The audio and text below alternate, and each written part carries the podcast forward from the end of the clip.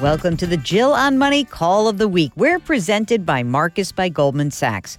If you've got any sort of financial question, anything percolating, maybe from your taxes, maybe you've done your taxes, maybe it's an investment question, a real estate question, we'd love to hear from you. Our email address is askjill at jillonmoney.com.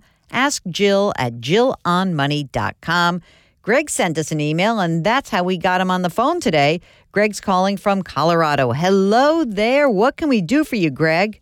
Uh, you can get rid of the snow for one thing. Uh oh. Come on now.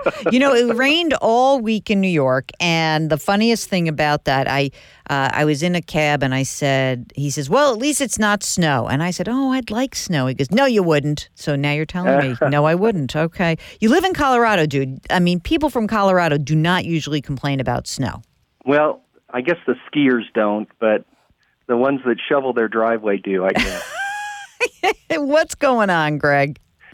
So, um, in my message, I had said that uh, I was uh, I'm 65. I'm going to be retiring at the end of the year. We have just recently sold uh, two properties that we we were using for rental properties, and I guess the question that I, one we lost money on, the other one we uh, made a profit on, and it was enough that we could pay off our primary residence. Mm-hmm. And so I was wondering you know, would it be more beneficial uh, to go ahead and pay off the the uh, mortgage on our primary residence, or would it be better to use that money and invest it uh, and continue with the mortgage? Okay, let's go through a few of the details. Um, the Sure. primary residence, how much is it worth approximately? Well, uh, so I would estimate between five hundred and fifty and six hundred thousand, Okay. How much remains on the outstanding mortgage? About 300,000. What's the interest rate on that mortgage? It's about 4.1. Okay. The net that you receive from selling those two rental properties, how much money is there? Um, there was about 330,000. You're retiring at the end of this year. Tell me um, what you have saved for retirement. How are you floating this retirement? Because you sound young, and 65 means that you could live like 20, 25 years, maybe 30. So, how much money have you saved already for retirement? And well, independent of that, that money about a hundred. I'm sorry, about 1.2 million dollars.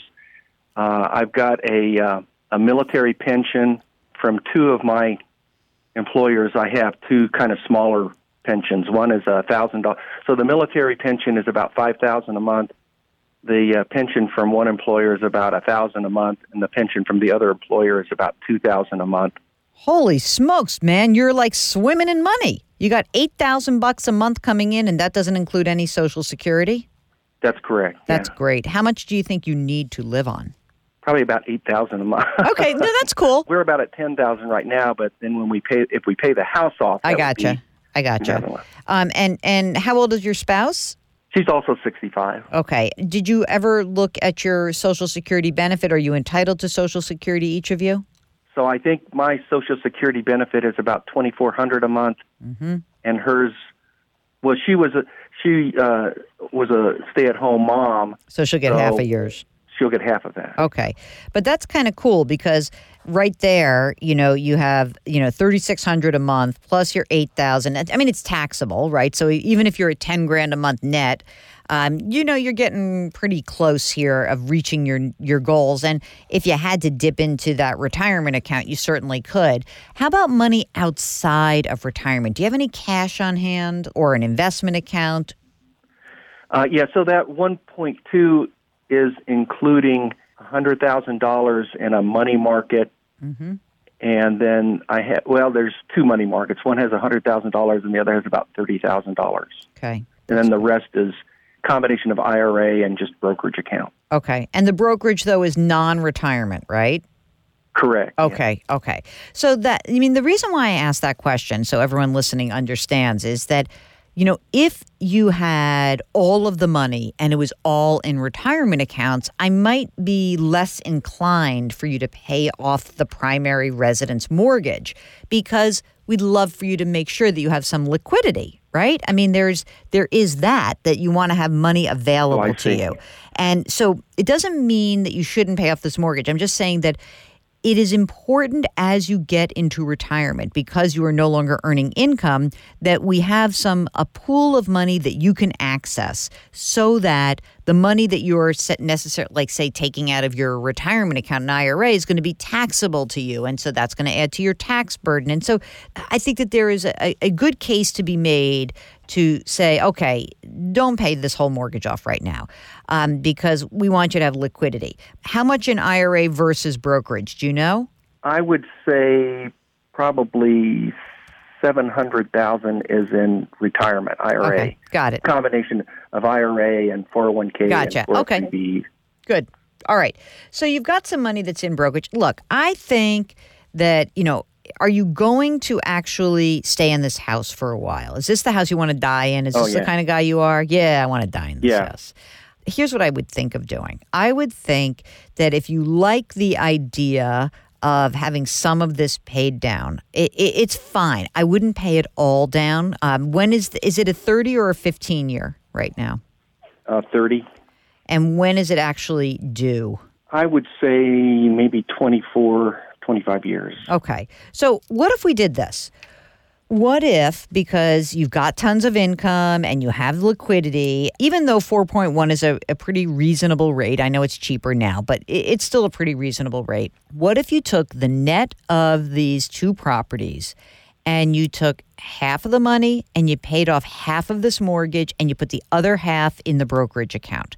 And then we see what the tax liability is really going to be. You see how your cash flow goes. You kind of see whether or not you guys feel like you are, you know, kind of living well. You'll you'll shave years off of this, right?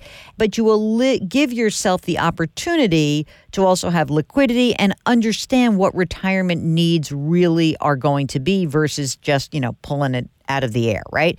So, in that respect, normally I would say, and eh, don't pay it off. But I do feel like because you have so much income, it might give you some peace of mind to pay some of that off. So I'm okay with that. I just don't want you to sink the whole net proceeds into the mortgage paydown. How does that sound? Okay.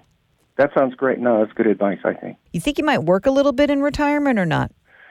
I was thinking so. Uh, I haven't really found anything that I would like to do, but I, I also, you know, wouldn't mind donating my time. Uh, you know, without income because, like I say, we'll be.